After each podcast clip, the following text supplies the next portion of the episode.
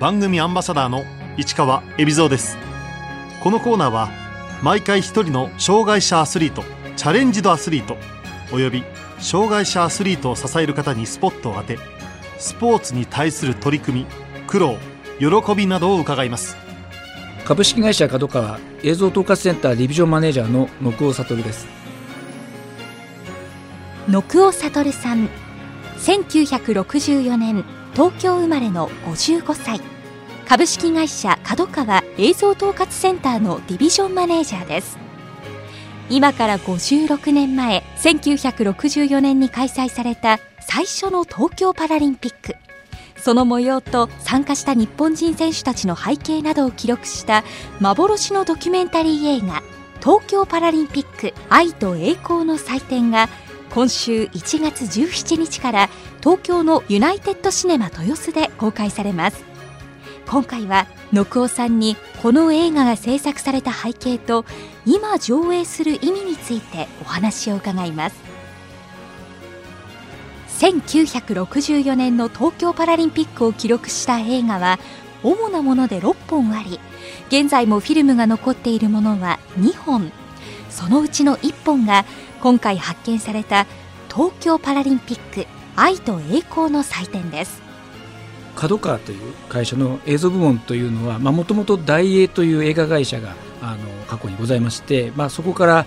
一旦別の会社がそこを継承してその後に角川に来たという経緯がありますのでそこの中のいろいろ撮影されていたフィルムの中からですねアーカイブのリストの中の一つとして、えー、入っているのが、まあ、分かってですね。で2013年にですねあのブエノスアイレスの、まあ、IOC の総会で2020年開催地になりますということが、まあ、出たところでいや考えてみたらうちのそのアーカイブリストの中に東京パラリンピックっていう映画のなんかタイトルが入ってたように思うんだけどというようなことを、まあ、社員の方がちょっと言ってきてですねえそんな映画があるのかと。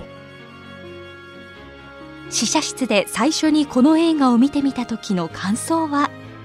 まずパラリンピックでその映像として何かが残ってるとかそれが映画になってるっていうものについて全くこう想定外だったので単純に競技を追うだけではなくて、まあ、出場されるアスリートの方々何人かを追いかけてるんですけどその下方のパーソナルな背景であるとか、まあ、それからそれを通しての、まあ、大会であるとか、まあ、大会の終えた後、まあ彼らがどうなっていくのかみたいなところまでをこう紡ぎ合いながらですね一つのあの作品に仕立てていってるっていうのがあったもんですからいやこれは、まあ、かなりしっかり、まあ、作られた方には失礼ですけどかなりしっかりしたものになってるなと思いましたね。制作に当たったのはどんな人たちだったんでしょうか？制作されたのはね日芸総合プロという会社を上原明さんという方が設立されてこの上原さんっていう方はあの大英という映画会社の、まあ、社員だった方なんですけれども、まあ、その方と、まあ、その方の先輩にあたると言われている渡辺公夫さんという方が、まあ、この方はもともとは大英のカメラマンでいらしたんですけれどもあの三島由紀夫のですね「夕刻」という作品もあのお撮りになってらっしゃるような、まあ、方なんですけれども、まあ、この方が監督を務められてであの横田さんというカメラマンの方も参加されてという形で制作されたというふうに伺っています。モノクロ映画ですがカメラマン自身が制作に携わっていることもあり選手の動き映像の美しさが印象に残る手間がかかるものとなっています。今回制作当時以来久しぶりに一般公開されることになったきっかけは？まあ私たちもこれを見ていやこのこれだけの作品であればやっぱりオリンピック・パラリンピックの機運醸成のために、まあ、我々が役に立つことができるんではないのかということとそれから過去に行われた大会をあのもう一回見直すことによって、まあ、次につないでいけるものっていうのが見えてくるんでは何か気づきがあるんじゃないのかなと。そういうことを我々としては提示することができるんじゃないのかなっていうのを非常に思ったっていう時代ですね。この映画では出場した日本人選手のうち数名にスポットが当てられています。どんな人たちが登場するんでしょう？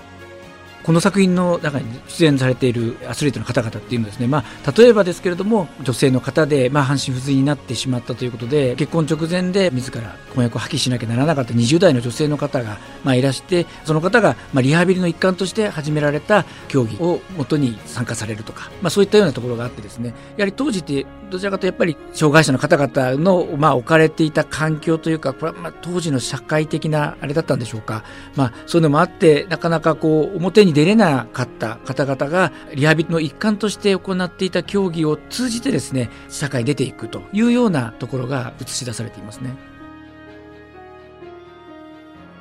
現在はさまざまな障害を持った選手が出場するパラリンピックですがかつては車椅子の選手だけが対象でした。当時の大会というのは基本的にはその、まあ、死体不自由な方々で車椅子を使ってらっしゃってる方々の、えー、競技大会というのがパラリンピック大会というふうに位置づけられていてですね。で実は東京の前に行われたローマとかあのについては車椅子の方々だけの大会だったんですけども1964年の東京大会の時には一部はその通りに行われているんですが2部といってそれ以外の障害をお持ちの方についてもあの競技が行われたというふうに言われています。この辺のところからも64年の東京大会というのは非常に大きな意味を持っていると伺っています。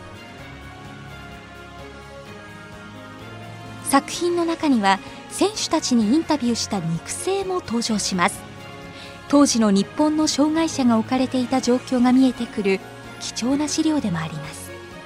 まああのアスリートの方々があの海外の選手と、まあ、触れ合う機会がああったわけですよね。そしてそうするとまあ海外の人たちの生活ぶりとかいうのに触れることによって、まあ、当時のイギリスだと身体障害者の方々がですね80%は社会復帰をされていると。で自分で仕事も持って税金を納めていると。それをまあ日本のアスリートたちが聞いてですねいや我々はどちらかというと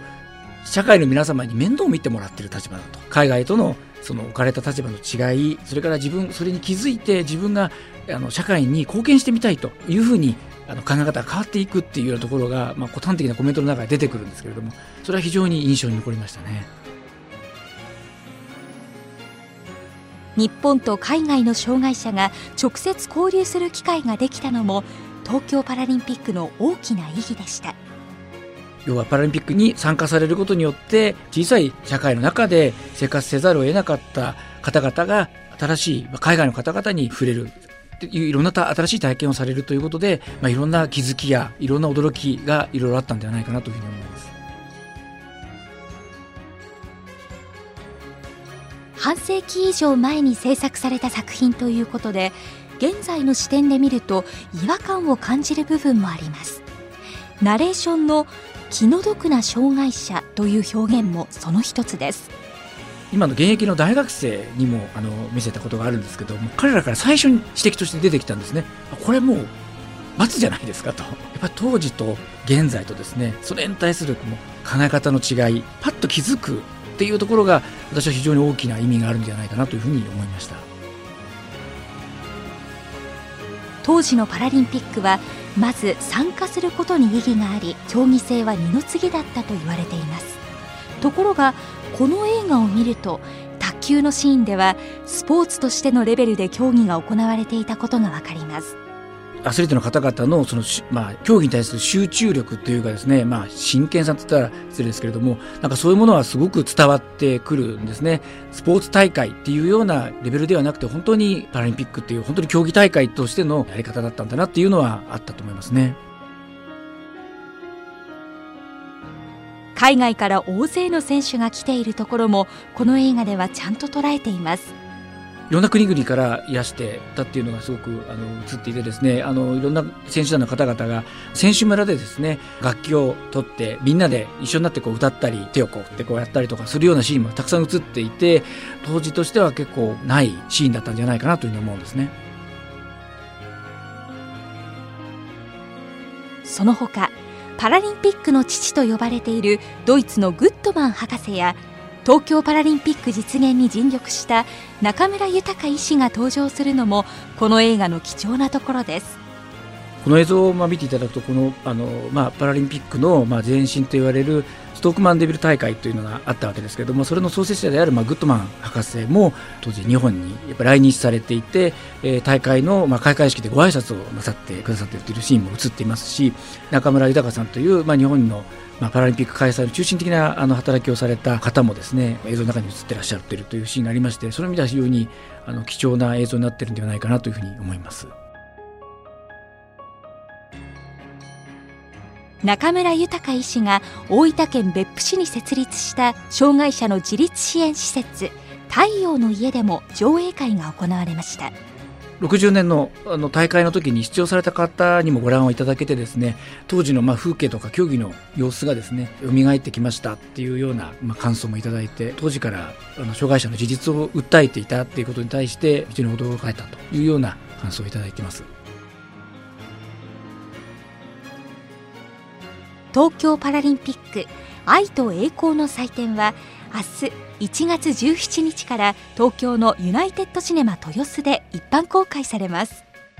豊洲というエリアオリンピック・パラリンピックの選手村があるとか、まあ、いろんな新しい競技施設ができるそういうエリアでもあるというのもあるんですけど、まあ、もう一つにはですねこうしたパラリンピックの映画でございますのでやっぱりバリアフリーにきちっと対応されている劇場さんとさせていただきたいというのがありましたのでユナイテッドシネマ豊洲さんというのはあの車椅子のご来場にも対応している劇場ですのでお願いをしたという経緯があります。ま、ちょうど明日、まあ、公開ということになりますので、まあ、ぜひあの多くの方々に見ていただきたいとで見ていただいてですね、まあ、当時の大会がこんな感じだったのかというところであるいはその映像を見ることによってですね今年行われるパラリンピックへの何かのヒントとかいろんな気づきみたいなものがあるんではないかなとでまた2回目の大会東京で行われた大会ということで比較することができるという意味でもですね非常にいろんな示唆あるものがあるんではないかなというふうに思いますのでぜひご覧いただきたいなというふうに思います。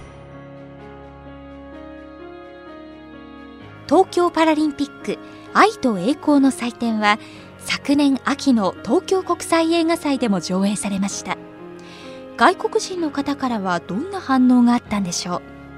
う？昨年の秋のあの東京国際映画祭でもですね特別上映という形でさせていただいてこのパラリンピックの映画が公式のものというのがですね、まあ、基本的にはないわけですから、まあ、そんな中で、まあ、こんなにあのしっかりしたものが東京大会については残されているんだということについてはあの極めて高いご評価をいただけました。障害者による国際競技大会にパラリンピックという名称がついたのは1964年が初めてでした。